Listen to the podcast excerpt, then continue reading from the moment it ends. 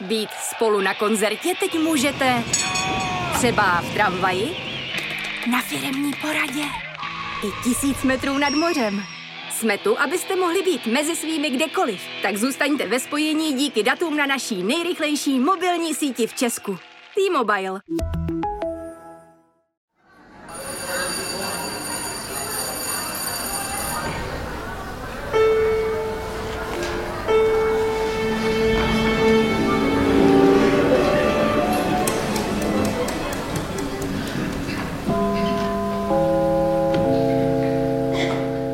Den všem našim posluchačům, tady Jonáš Zbořil, posloucháte Kulturák, kulturní podcast webu Seznam zprávy. Ahoj Jano. Ahoj, já jsem Jana Patočková. Dneska se podíváme na spoustu věcí, začneme pár aktualitami, potom se podíváme do kořán análnímu prolapsu v teenage komedii, která není tak úplně pro teenagery party harder a pak se zamotáme do chapadel murmuru. Přesně tak, bude to hodně perverzní, zvláštní, sliský díl, řekl bych, ale myslím, že je důležité zase říct, že obě ty dnešní témata jsou pro nás hodně zajímavý, hodně pozitivní, vlastně v nich vidíme něco řekl bych až nadějnýho. Tak eh, jdeme na aktuality, rybí člověče Jonáši. Jdeme na ně. První událost, řekl bych, posledních dní, kulturní událost je, že v Praze na festivalu Metronom zahrál Nick Cave, nevím jak u tebe, Jano, ale na mých sociálních sítích. Ten koncert eh, páteční velmi rezonoval, všichni ten koncert hodně prožívali, hodně si u něj zabrečeli. A kdo by ho chtěl prožít ještě jednou, tak doporučuji se podívat eh, do kulturní rubriky Seznam zpráv a přečíst si tam moc hezký report Jana Jindřicha Karáska, myslím, že to napsal fakt hezky emotivně ty komentáře mm, čtenářů, který tam k tomu jsou, jsou taky jako velmi hezký, je dobrý je přečíst eh, k tomu. Je to snad poprvé, co jsem viděl pozitivní komentáře u článku. Je to tak, i na mých eh, sítích to velmi rezonovalo a eh, musím říct, že nejenom co se týče Prahy, ale protože sleduju docela dost i třeba profilů eh, z Itálie a podobně, tak, tak jsem viděla hodně podobné recenze a komentáře na jeho koncert v Jižní Itálii pár dní před metronomem a protíná se to v tom hmm. názoru, takže opravdu, kdo tam byl, tak asi potvrdí, že to byl silný zážitek, tak skoro religiózní. Jo, to je úplně přesný slovo, myslím si, že to religiózní to velmi vystihuje. Mimochodem, když jsme u toho náboženství, Nick Cave taky aktuálně vydal novou desku, jmenuje se Ten Psalms. Deset žalmů pro všechny, kdo neumí anglicky. Já bych se asi podívala na další aktualitu, která eh, vlastně s, nějakou, eh, s nějakým náboženským výkladem světa docela souvisí. Jde samozřejmě o rozhodnutí amerického nejvyššího soudu, který zrušil právo na potrat dané verdiktem z roku 1973 eh, Roe versus Wade. Eh, je to bezprecedentní obrat, který znamená, že o interrupcích teď už může každý stát americký rozhodovat sám a podle odhadů se dá očekávat, že až polovina států je může zcela zakázat. Tak eh, co k tomu říct? Pravděpodobně, kdo se bude chtít dozvědět něco víc, tak eh, ať si přečte nějaké kontextové články, české nebo zahraniční. Myslím si, že můžeme doporučit eh, případně jakýkoliv text nebo podcast Matěje Schneidera, který se době, dlouhodobě zabývá americkou politickou situací s velkým kontextem, ale já bych zabrousila trošku do kontextu kulturního. Ano, to se mi zdá jako dobrý nápad. V rámci toho, že jsme v kulturním podcastu, že? A chtěla bych eh, posluchačům a posluchačkám doporučit, aby se podívali na hříšní Slunečný tanec. Věřím, že možná jsou i lidé, možná Gen Z, kdo tenhle eh, kultovní film z roku 1987 neviděl. Já přiznávám, že jsem ho viděl, ale strašně dávno, takže nalákáš, nalákáš i mě tímto. No tak to mám radost. Já jsem ho viděla poprvé, když mi bylo zhruba 6 let a samozřejmě v té době mi vůbec nedošlo, o čem ten film hmm. uh, hlavně je, protože ten film je opravdu potratový film. Je to film, který se odehrává začátkem 60. a odkrývá vlastně temnou stránku toho, jak to vypadá, když není dostupná zdravotní péče a právo na potrat a na rozhodování o svém těle. No, takže hmm. možná, že teď ho uvidíte, tenhle film, jako jinak než dřív a pokud byste eh, chtěli, tak eh, je dostupný na Vojo nebo na Apple TV. Hmm. Já mám v tomhle případě chuť se vrátit k příběhu služebnice, což je seriál a zároveň samozřejmě velmi, velmi slavná kniha spisovatelky Margaret Atwood která mimochodem se samozřejmě k té kauze Roe versus Wade vrací v článku na webu The Atlantic, kde píše takovou ironickou esej. Eh, vrací se tam k tomu, jak někdy v 80. letech psala eh, první díl toho příběhu služebnice a říká, pardon, abych měl vlastně možná vysvětlit, o čem to je. Ta příběh služebnice dystopie, která si představuje takovou diktátorskou republiku Gilead, ve který existují samozřejmě služebnice a jejich úkol je vyrábět děti. Bohatým rodinám prostě rodí děti, protože ženy v těch bohatých rodinách to dělat e, nesmějí, nemusí, nebo prostě nechtějí. E, do toho asi úplně nebudu, nemusím jako A do hloubky. předpokládám, že to nedělají dobrovolně, že Samozřejmě, je to taková, prostě, že je to taková dik- diktatura, která nakládá s ženským tělem, Přesně jako tak. by to byla věc. Přesně tak. No a Margaret Atwoodová v tom článku pro Atlantic píše, příběh služebnice jsem několikrát přestala psát, protože mi ten nápad přišel trochu přepísknutý, přehnaný. Já hloupá, tak uh, ano, to je dost smutný, zároveň uh, ne, člověk se do toho fakt vlastně nemůže smát, je to, je to, je to dost smutný. Uh, každopádně příběh služebnice před pár týdny vyšel v nehořlavý verzi. No tak... Margaret Atwoodová, najděte si to video, pokud jste ho neviděli, Margaret Atwoodová předvádí, jak nejde eh, tenhle ten asbestový příběh služebnice zapálit. A ten vtip je vlastně zase velmi znepokojivý, protože Amerika je dost známá tím, jak ráda zakazuje knihy což samozřejmě znamená, že je taky ráda pálí. Tak, tak. to budou mít konzervativci co dělat. Takže kupte si Šťastné prostě... pálení nehořlavé knihy ano, přejeme. Kupte si, kupte si příběh služebnice, pokud možno v nehořlavé verzi. Tak a teď se pojďme posunout z dystopie do party utopie. Nenadarmo se Mácháč říkal i by za východu. Tam musíme jet, tam jsou samý kluby, party a buchty. Tam ty si najdeš nějakou, co tě zaškolí. Summer Massacre. To tady řvete jak na lesy. Posloucháte Kulturák, naše první hlavní téma je dnes film Party Harder, eh, pokračování úplně šílený prasácký komedie od repera, kontroverzního repera Řezníka, je to důležitý říct.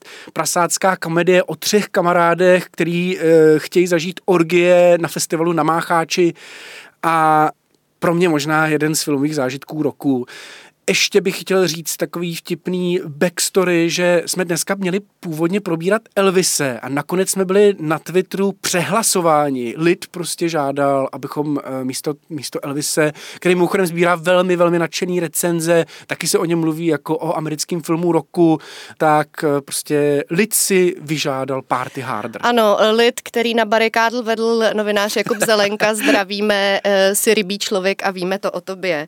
Tak, tak a teď už se pojďme podívat, kdo jsou to rybí lidé. Dobře. Jano, eh, máš pocit, že jsem ten film definoval správně a moje druhá otázka, máš pocit, dokázal bys to nějak jako žánrově zařadit? Je to teenage komedie, když se tam řeší libido, eh, sex eh, a ty hlavní protagonisti jsou vlastně tři čerství absolventi střední školy? No, eh, je to teenage komedie, ale řekla bych, že to je spíš tím, z čeho vychází. Eh, to znamená z takových těch klasických premis eh, komedí, přesně jako jsou americké prci, prci, prcičky. Ano, parta, parta středoškoláků chce zasunout a život jim hází klacky, klacky pod, pod nohy a, a pokud tam, různé, nejsou, pokud tam nejsou zrovna vozíčkáři nebo Tam jim, jim taky hází trochu klacky pod nohy, co si budeme povídat. Tam opravdu klacky se hází pod nohy všem a mm, Martin Paul si bere spíš uh, nějaké jako žánrové prostředky těch teenage komedí. Ne, že by to byl film vhodný asi úplně pro děcka nebo teenagery, myslím si, že je přístup, přístupný od 15 plus. A i to, mám pocit, si musel eh, řezník eh, nebo tedy Martin Paul vybojovat s tím distributorem. Hele, jenom ty si definovala ten film, když jsme se o něm bavili a o tom, jako co o něm řekneme, tak si ho definovala podle mě fakt trefně, když si říkala, že to je prci, prci, prcičky na, na čem? Na steroidech, jo. jo.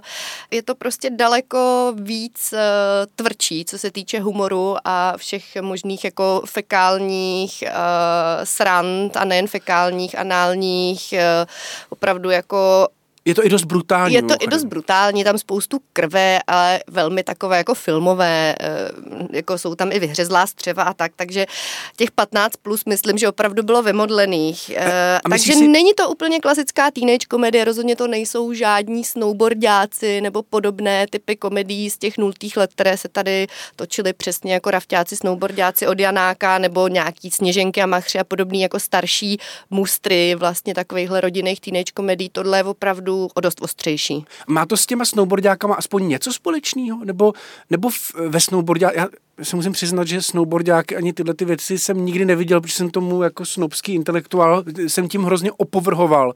A vlastně jako zažívám renesanci až teďka z Party Harder, jo. Takže je to úplně mimo mísu? Jsou to jako dva úplně odlišné filmy? Jsou, ale jak říkám, on si bere z těch uh, teenagerských komedií nějaký vzor, uh, hlavně řekněme nějakou scénárist, nějaký scénaristický oblouk, což je opravdu ta jednoduchá premisa, že tu je nějaká parta mladých nadržených kamarádů, kteří uh, si chtějí užít první sex. To je všechno. To, co se děje Jasně, dál... To je, prostě, to je prostě plot twist všech teenage Přesně komedí, tak. Jo. To je přesto jsou i, i, i snowboardáci zmínění, v podstatě trošku i gimply, když tam je to trošku jako ještě jinak, ale, ale ty snowboardáci myslím úplně jako přesně tady to splňují, ale opravdu ten pol tomu dává nadstavbu, která uh, je vlastně něčím dost propracovanější, ale opravdu trošku jako tvrdší a víc, víc taková otevřená a šílená. Hmm. Pojďme prosím tě představit trošku řezníka pro lidi, kteří ho neznají, nevědí o koho jde, protože to je vlastně eh, člověk velmi kontroverzní, ale zároveň velmi renesanční. Je to tak. Eh, já musím teda jenom říct, že já nesnáším slovo kontroverzní, přijde, že se to tak nadužívá v nějakém jako prostředí české žurnalistiky a PR, že to je takové slovo, co vlastně ale... neznamená už nic ve finále. Jo. Dobře, ale Ale, ale, ale někdo... chápu, že u řezníka ano, že u řezníka se to asi nabízí. Uh... Jako je to člověk, který chodí v masce, ruce, věčně má v ruce nějakou mačetu, vzbuzuje znepokojení mezi svýma, řekl bych možná dokonce i fanouškama, jako je to člověk, který když vyhrál Českého slavíka, tak se česká kulturní scéna zvedla a, a hleděla na to pohoršeně. Člověk, který ve svých klipech jako strašně rád střílí lidi a takové věci. Jako, teď to možná trochu zobecňuju, ale... Rozumím, ale jako takhle. Zrovna eh, myslím, že u něj to slovo kontroverzní, jako, taky to slovo nemám rád, protože podle mě nic neznamená, ale kdybych měl někomu představit slovo kontroverzní, tak mě napadá zní. Ale pokračuj. Je to tak, no já si osobně dost odděluju Martina Póla, jeho tvorbu a Řezníka a jeho tvorbu. Jo. Hmm. Řezník, to jeho repový alter ego je vlastně všechno to, co si teď popsal, ale ono to nějak souvisí s nějakým žánrem, eh, ve kterém on se pohybuje, což je horrorcore, ke kterému všechno to, co ty si popsal, vlastně jako patří. Hmm. A to, že on je tady jako jediný v podstatě, nebo tak jako nejvíc viditelný zástupce toho žánru, eh, je samozřejmě nějakým způsobem dráždivý a lákavý a pak se nabízí takový ty snadné zkratky. On přitom vlastně dost často jenom jako hodně tvrdě reflektuje nějakou realitu. Jo? Ve chvíli, kdy dělá písničku o holkách zavřených ve sklepě, eh, tak hmm. komentuje nějaký hmm. případ hmm. Fritzl a on prostě rád se zaobírá temnýma stránkama jako lidského lidského, lidského žití a ten horrorcore, který spoje metal a rap, je navíc jako ještě přesně jsou tam ty masky, je to celkový takový dost nepříjemný, ale má to tak být, jo.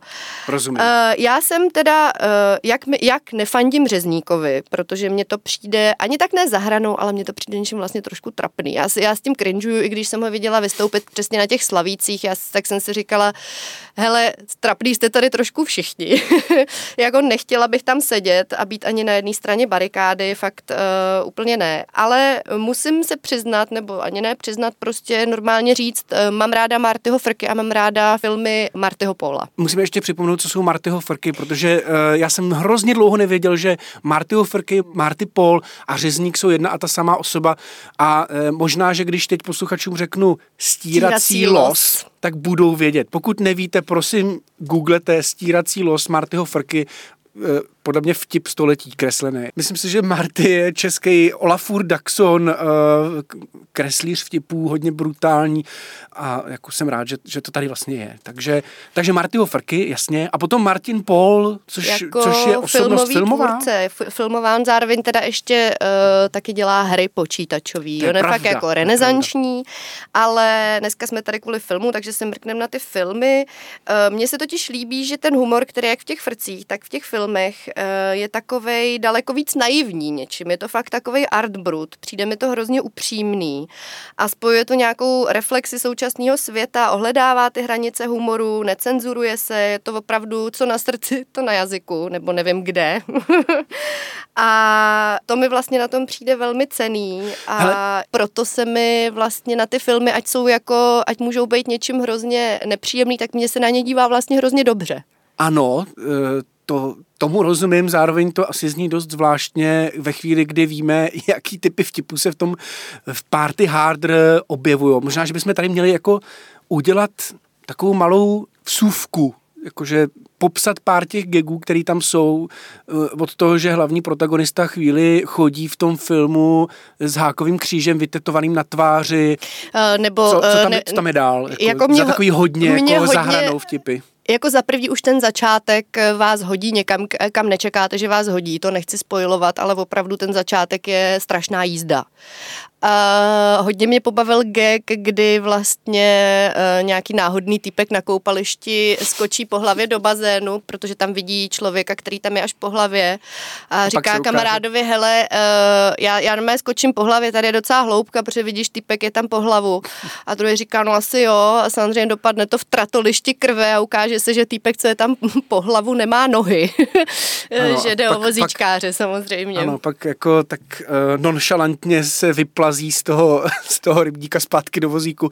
To je přesně taky jako hodně, hodně těžký černý humor. Je to tak, ale e, i přesto mně přijde hrozně unikátní a vlastně hezký, proto o tom mluvíme v takových jako niancích e, nějaký laskavosti, že Paul všechny ty postavy e, má rád, jako by ty jeho hlavní postavy jsou kluci, co, co jsou vlastně, jak mají dost smutný osudy něčím, jo, jeden je týraný svým otcem, druhý je týraný šíleným akne, kterýho se nemůže zbavit a, a vlastně jako trochu pitvorným hlasem a vlastně vy těm postavám musíte fandit fandit, protože chcete, aby to s nima nakonec dobře dopadlo, aby vlastně toho kýženého cíle, což je nějaký ten sex, jako docílili, protože to, co se jim děje cestou, je vlastně strašný a uh, vy, vy, vy jim přejete jen to nejlepší. Ty postavy nejsou karikatury.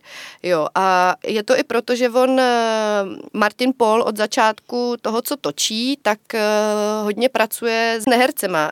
On hodně vlastně kástuje ve svém rodném Rumburku, jak sám, jak jak sám cituje eh, na, na Wikipedii, herci si vybírám z řad kamarádů, alkoholiků, drogově závislých a jinak narušených jedinců, takže autenticita je zajištěna.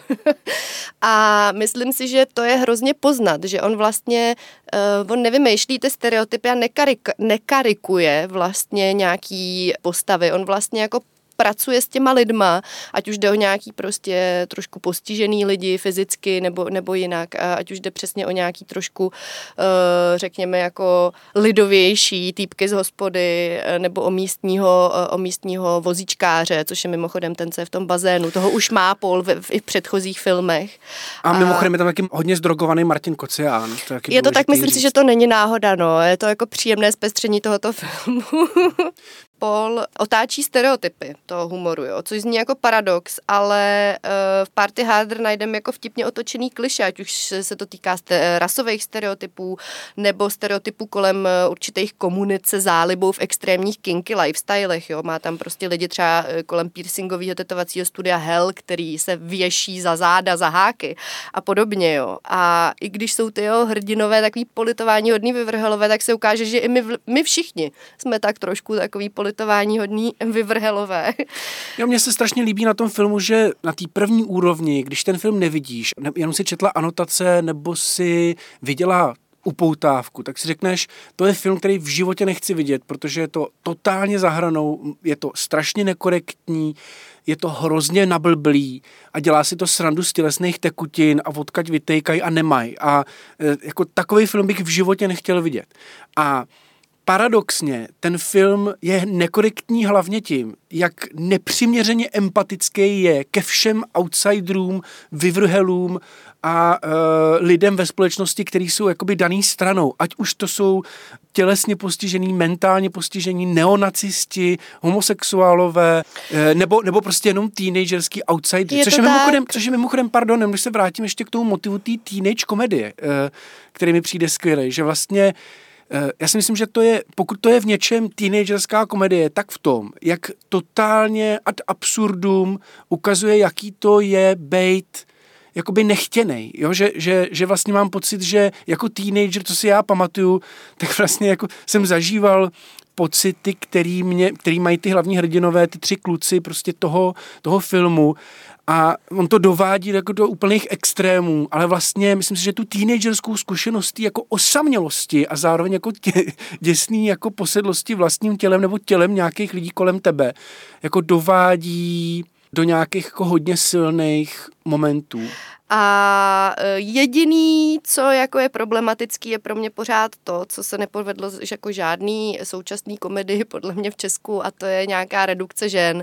Tady je to asi daný samozřejmě tím žánrem a tou, tou jako storylineou, ale ženy jsou tam prostě jenom díry, nedá se nic dělat. A na to konto dávám challenge e, Martinu Pólovi nebo komukoli jinému, aby natočil film, který bude otočený o 360 a bude o partě tří nadržených holek, e, který nevidí muže, ale vidí vidí jenom prostě klobásy, který chtějí ohnout. tak. Tak, uh... Jano, poslední téma k Party Harder, který mi přijde hodně důležitý. Anální fixace a strach ze smrti. Máš tady krásně vyznačené tuto podkapitolku, tak pověs mi o tom něco.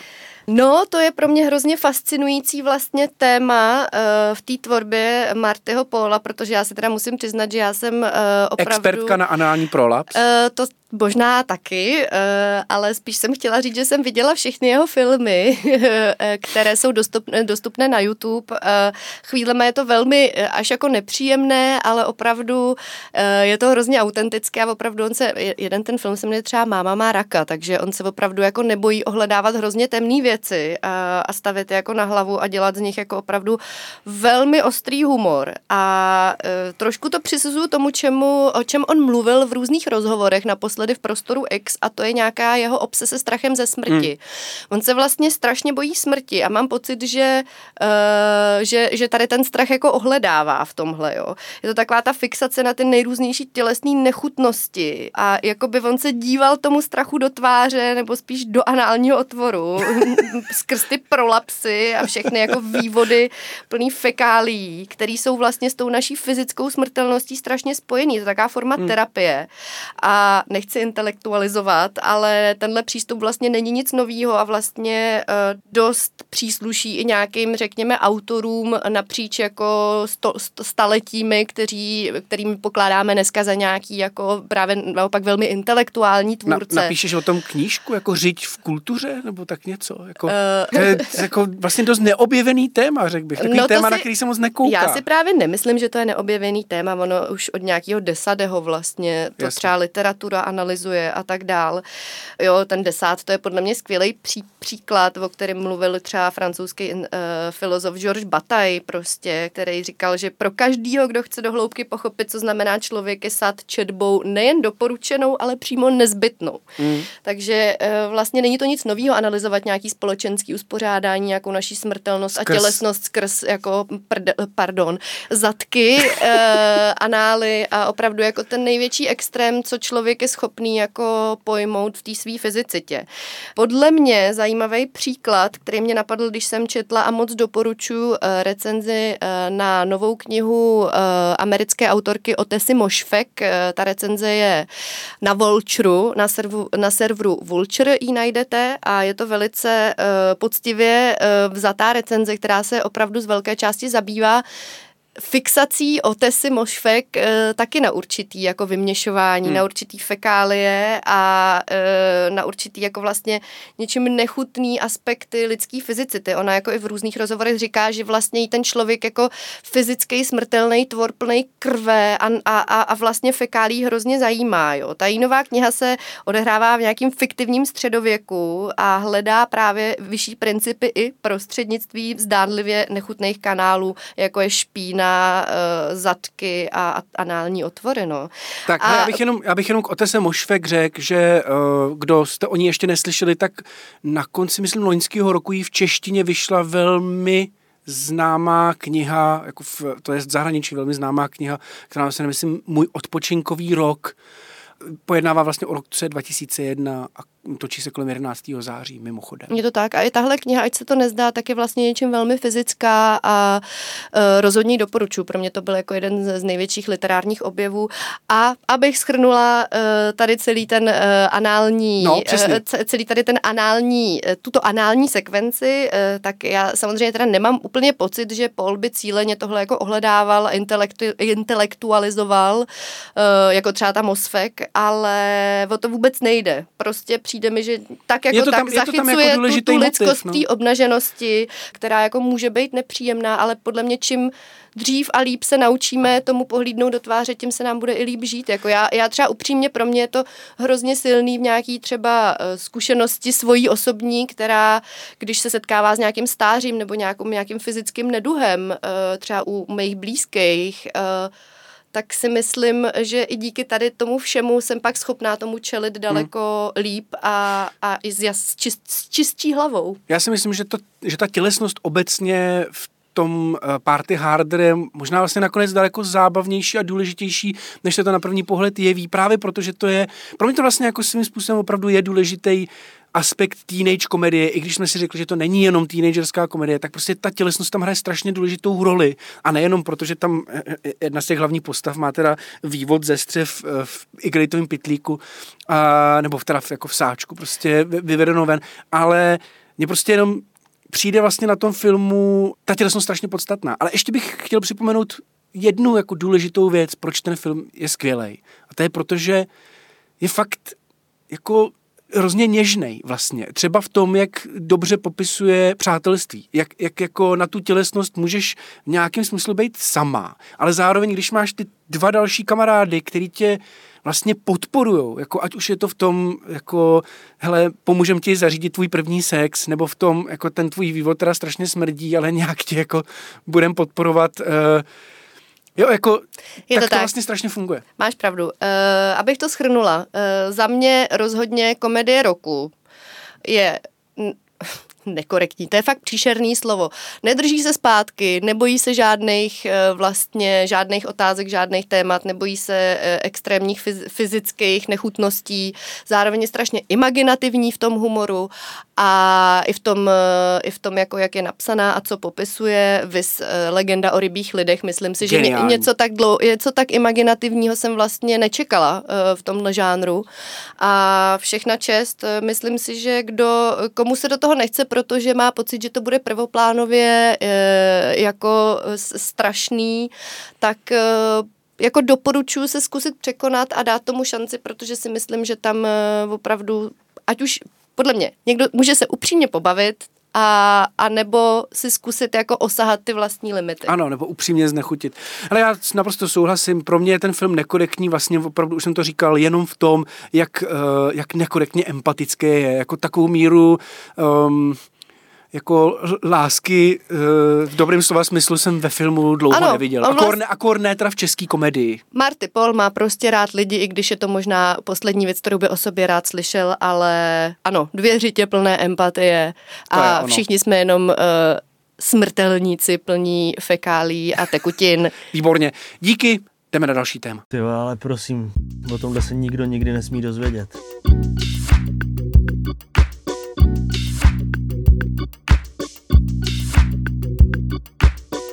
Posloucháte Kulturák, čas na naše druhé téma, bude jim kniha v chápadlech murmurů, eh, kniha Jana Bělíčka, která vyšla v nakladatelství Paseka pod Jak číst literaturu krize. A já bych to začal otázkou na tebe, Jano, protože ty jsi tady v nějakém předchozím dílu říkala, že vlastně docela nerada čteš české knížky. A já jsem se tě vlastně, myslím, nestačil zeptat, proč? No, nerada. Spíš mám pocit, že nebyla kniha, která by mě oslovila natolik, abych si ji koupila a přečetla. Ve smyslu, eh, že mám pocit, že se mnou daleko víc rezonuje nějaká zahraniční literatura hmm. v tom, eh, co popisuje a, a jak ke mně mluví. Jo. Já, já hledám literaturu, která popisuje svět, který prožívám já, která uh, mluví nějakým současnějším jazykem, nebojí se vlastně um, překlápět jako nějaký třeba um, témata, jako je digitální svět, sociální sítě, prožívání vztahů skrz tady ty jako nový vlastně formy prožívání. A nebere to jenom jako nějakou berličku, která, která jako kterou ironizuje. Mám pocit, že třeba tady ty témata se u nás dost jako spíš ironizují, že jako psát o influencerech, no to jako proč, jo? jo, jo. Nebo jako psát, eh, psát o holkách a o tom, že řeší nějaký jako standardy krásy nebo společenské normy, které eh, je, je někam jako svazujou. Mám pocit, že prostě to tady kolem sebe nevidím, ale třeba se jenom špatně dívám, Jonáši. Myslím si, že se nedíváš úplně špatně, ale my se asi brzo dostaneme k tomu, jestli v české literatuře jsou knihy, které reflektují současnost, které reflektují problémy současnosti, které reflektují svět. Podobně jako ty, to vnímám nejen já, ale taky Jan Bělíček, což je mimochodem šéf-redaktor deníku Alarm a taky dlouholetý literární kritik, který dlouhou dobu psal o českých knížkách, nebyl s nimi skoro nikdy spokojený, byl docela ostrý a pak udělal sympatickou věc, podle mě, že se rozhodl, že místo toho, aby dál kritizoval české knížky, které nejsou moc uh, dobrý v tom, uh, v té reflexi současného světa, jeho problémů a vlastně toho, co si docela dobře popsala, a řekl si, tak jo, tak já už nebudu kritizovat české knížky a napíšu knihu, která schrnuje všechny ty knihy, které to podle mě dělají a vyšly v zahraničí. To znamená, Jan Bělíček napsal knížku o tom, jaký knihy jsou schopné reflektovat krizi současnosti. Uh, no, v chapadlech murmuru uh, můžeš mi říct, co to je murmur, jako co, co to je za slovo, co to to je hrozně zvláštní chápu, slovo, chápu. mám nějaký jako fyzický úplně jako pocit. No je to hodně jako, uh, myslím, že to je původně slovo z angličtiny, uh, v češtině ho moc neznáme, ale hledal jsem různý překlady, myslím si, že nejblíže šelest nebo nespokojené mručení. A Bělíček ho používá, protože se snaží říct, že e, dnešní svět je právě plný toho nespokojeného mručení. Už vůbec neplatí taková ta teze Francise Fukuyamy, že skončily dějiny, všechno už bude dobré, ale že prostě naopak, vlastně tady naopak se v roce 2022 nacházíme v krizi, kterou snad ani není jako potřeba nějak jako dál popisovat. Máme prostě environmentální krizi, Roe versus Wade, jo, uh, lidský rasismus, práva, no samozřejmě lidský práva, které jsou omezují, migrace, uh, identitární problémy a tak dále. Těch, těch věcí, uh, třídní rozdíly, které jako se vlastně taky stupňují, rozkližují se ty nůžky i v České republice, o kterých jsme si všichni dlouho mysleli, nebo mnozí z nás, že je to rovnostářský stát a tak dále, a tak dále. Potom sociologický průzkumy ukazují, že tak jednoduchý to určitě nebude. Tak, svět je čím dál složitější a jakoby česká literatura, literatura na to nedokázala úplně odpovědět. Nicméně Jan Bělíček je schopný ve svých knize popsat spoustu románů e, současných e, autorů z celého světa, který tu krizi zkoušejí reflektovat. Jaký autory tam, nebo autorky tam třeba Bělíček vypichuje a jak, je, co, co třeba v rámci nich uh, bylo pro tebe objevný si o nich přečíst? Hmm, hmm, hmm. Ale těch autorů je tam fakt hodně, takže nevím, jestli má smysl je zkoušet vyjmenovávat všechny, ale třeba uh, začnu třeba Sally Rooney. My jsme ji tady nedávno probírali kvůli jejímu seriálu, kvůli adaptaci její knihy uh, do seriálové podoby Konverzace s přáteli.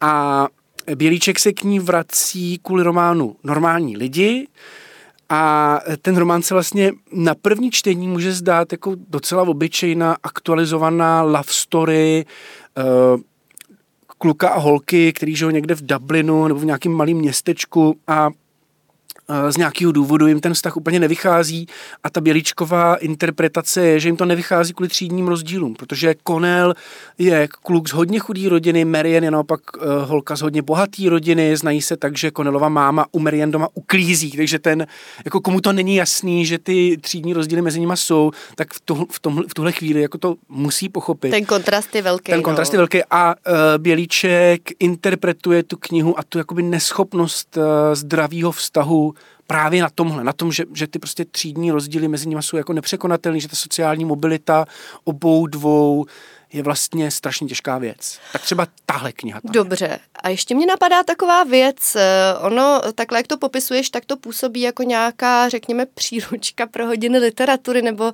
eh, nebo prostě češtiny, ale jak se vlastně chapadla čtou? Je to čtivý, hmm. protože není to moc encyklopedický? Myslím si, že to je hrozně čtivý chapadlech, Murmuru, eh, v Chapadlech Murmuru původně vznikalo jako podcast pro Institut úzkosti.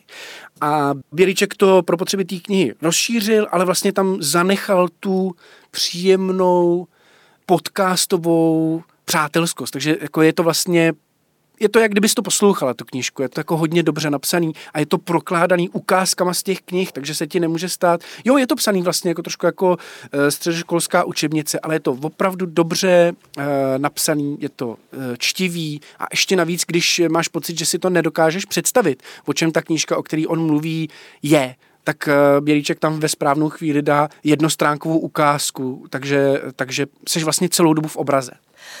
Jde teda vlastně o zahraniční autory a o nějaký teda koncepty, který uh, popisují ve svých knihách. Mm-hmm. Uh, Můžeš ještě zmínit třeba nějaký motivy? Můžu. Eh, já si myslím, mě třeba hodně potěšil, kromě té Seliruny, tak mě potěšilo, jak Bělíček píše třeba o Michelu Welbeckovi, z těch autorů, který jsou jako hodně známí, všichni tady znají a mají rádi, tak mně třeba přijde, že Welbeck má, asi bych řekl, jako vlastně horší reputaci, než by si zasloužil, že, že, že jako hodně autorů, hodně recenzentů ho bere prostě jako šovinistického hlupáka. Promiň, je to povídej. tak, možná je to takový Martin Paul francouzské je to tak, literatury, přesně, taky přesně. se mu v PR lepí tady ty jako nálepky přesně. toho prasáka, Jak starého na... bručouna šovinistického. Přesně tak, na to první čtení on vypadá jako hrozný prasák, eh, který si prostě v těch knížkách kompenzuje nějaký neštěstí, ale Bělíček eh, říká, že to je jenom návnada. Jo, úplně stejně přesně jako u toho Martyho Pola, že prostě on dělá takovou tu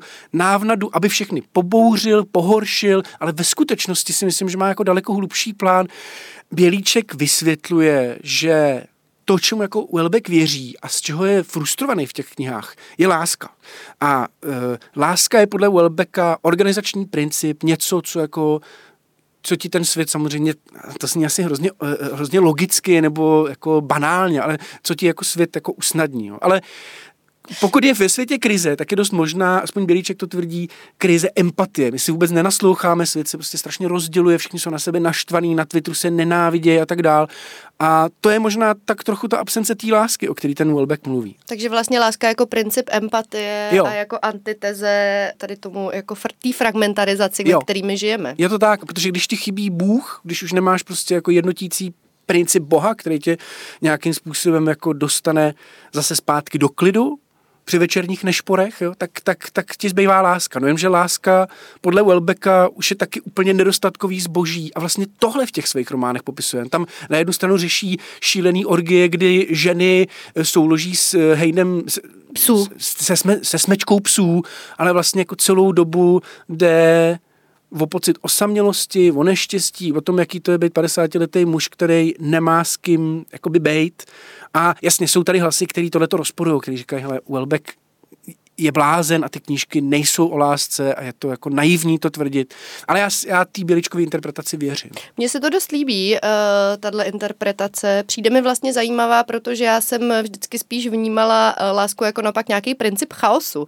Mám pocit, že vlastně je to taková ta věc, která naopak dokáže jako hrozně zamíchat všim a nějakým no. řádem, který si člověk snaží jako dát a do toho přijde ta láska a všechno se, všechno se úplně eh, zbortí. Tak tohle mi přijde vlastně jako hrozně zajímavá uh, interpretace naopak nějakého řádu, hmm. který ono, přináší. Je to ten... hezký. No a e, Bělíček se teda v chapadlech zabývá zahraničními trendy a zahraničními autory, e, ale jsou tu nějací čeští autoři, autorky, který nějak e, reflektují současnou realitu a zkušenost. To je otázka, kterou jsem si kladl celou dobu při četbě i poslechu toho podcastu v kapadlech Murmuru. A je pravda, že teda Bělíček píše o pár autorech českých, například eh, zmiňuje eh, Josefa Pánka a jeho knihu, která je pro mě už tím názvem zcela jako jasně aktuální, jmenuje se Láska v době globálních klimatických změn. Je to za mě teda trošku jako eh, tank in chic název, takový ten jako intelektuální název, jo. A já jsem tu knížku upřímně řečeno nedočet, protože mě trochu štvala. A já Ale jsem chci upřímně, dát druhou šanci. Já jsem jí upřímně řečeno zhltla jedním dechem. Mě to naopak nadchlo, přišlo mi to jako velmi ojedinělá, ojedinělý počin hmm. posledních let, eh, který mě opravdu eh, chytnul a nepustil. No. Já si myslím, že takových knih v současné české literatuře začíná přibývat. Eh, naposledy třeba Stanislav, Stanislav Biller, měli jsme ho v minulým díle v anketě, spisovatel, který na letošních magnézích literách dostal cenu cenu za nejlepší prózu, ta kniha se jmenuje Destrukce. Uh, já mám pocit, že, tak, že hodně českých současných pros řeší hlavně třeba environmentální krizi. Nečekal jsem to, ale to je tady velký téma. Právě destrukce je toho dobrým příkladem. Ten, ta kniha se odehrává na vesnici, je to vlastně hrozně kavkovská záležitost, všechny ty postavy jsou tam jako zvláštně absurdní, nechtějí nic dělat a, a, a, a za, za hranicí té vesnice se jako bortí svět, tak jako známe. Tak to je třeba podle mě dobrý příklad. I když ta kniha se nečte podle mě moc dobře, je to jako fakt absurdně napsaný. Tak třeba to, a jenom z té environmentální části, jak říkám, tady těch knih vzniká hodně, David Zábranského Logos, pro mě příjemná kniha i tím, že je to vlastně konzervativně laděná věc, eh, takže je to úplně jiný spektrum než politický spektrum, než třeba ten Stanislav Biller. To jsou pro mě dobré knížky. Pak jsou tady jiný další velký témata, třeba ztráta nějakých větších společenských hodnot, který tu společnost nějak pojí dohromady, psychofarmaka, příliš práce, přepracovanost, jako vyhořelá společnost, tak to všechno třeba řeší Klára Vlasáková v románu Praskliny. Taky myslím, že má nějaký nedostatky, že je to jako román, který má, který si ukous velký sousto a nedokáže ho úplně dobře nakonec dotáhnout do konce, přesně přežvíkat ale, ale jako patří to minimálně jako tím principem ke knížkám, které jsou velmi aktuální a vztahují se k nějakým problematikám dnešního světa. A pro mě hodně výjimečná, zvláštní kniha, kterou by tam možná Bíliček do, tý, do toho svého výčtu nezařadil, tak je kniha Hany Lehečkový, která se jmenuje Poupátka. A ta kniha je jako zdánlivě strašně malá, odehrává se v jeho českém městě a popisuje uh, příběh náctiletých holek někdy v devadesátkách, který chodějí do dramaťáků, protože jejich matky si říkají, hele, bydlíte na sídlišti na malém městě, tady jsou nějaký polorozpadlý budovy a chodí tam určitě feťáci, takže hlavně za žádnou cenu netraf, nesmíte trávit čas jako tady v tom sídláku, budete chodit na ten dramaťák. A pak se samozřejmě ukáže, že instruktor na tom dramaťáku je, uh, je všechny ty žačky sexuálně zneužívá. A pro mě je to kniha, která vlastně jednak jako popisuje dost těžký mileniálský trauma, takového toho, že si myslí, že pedofilové a úchyláci žijou v těch parcích na sídlištích ona se ukazuje, že jsou úplně jinde. A jednak myslím, že to je jakože to je téma, který je obecný a důležitý a vlastně jako v Česku ještě jako nebylo zpracovaný. A trochu neprávem se o té knižce říká, že je to eh, pro, pro dospívající. Myslím si, že ne, myslím si, že to je pro vlastně třicátníky, jo, protože jasně, popisuje že... trauma, který zažilo spoustu třicátníků a, a nevědělo se o něm. Jo. Zní to docela tvrdě, no. Takže jako můj verdikt, co se týče té tý české literatury poslední době je, že se k tomu současnému světu a jeho problémům vztahuje čím dál víc a je to fajn. Pomalu se tam dostáváme.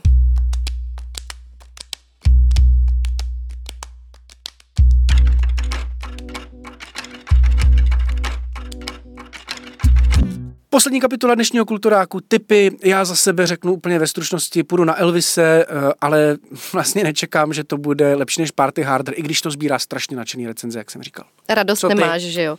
ne.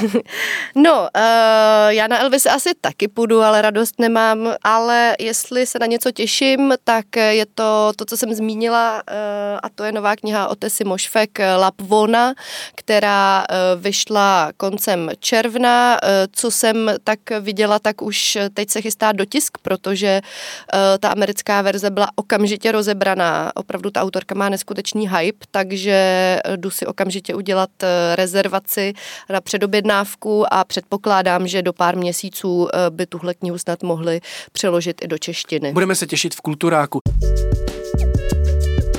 No a nás už čeká jenom konec, takže jako vždycky poslouchejte nás na podcasty.cz v podcastových aplikacích, pište nám zpětnou vazbu, co jste říkali na dnešní díl, jaký máte vlastní typy, co jste říkali na fekální humor v Party Harder, co tam máš ty, Jano? Uh, já tam už nemám asi nic, posílejte nám uh, recenze a typy a neposílejte nám fotky vašich análních prolapsů. Děkujeme. Výborně, to budeme samozřejmě rádi. Mějte se krásně, milí posluchači a těšíme se zase příště. Pa, pa. thank you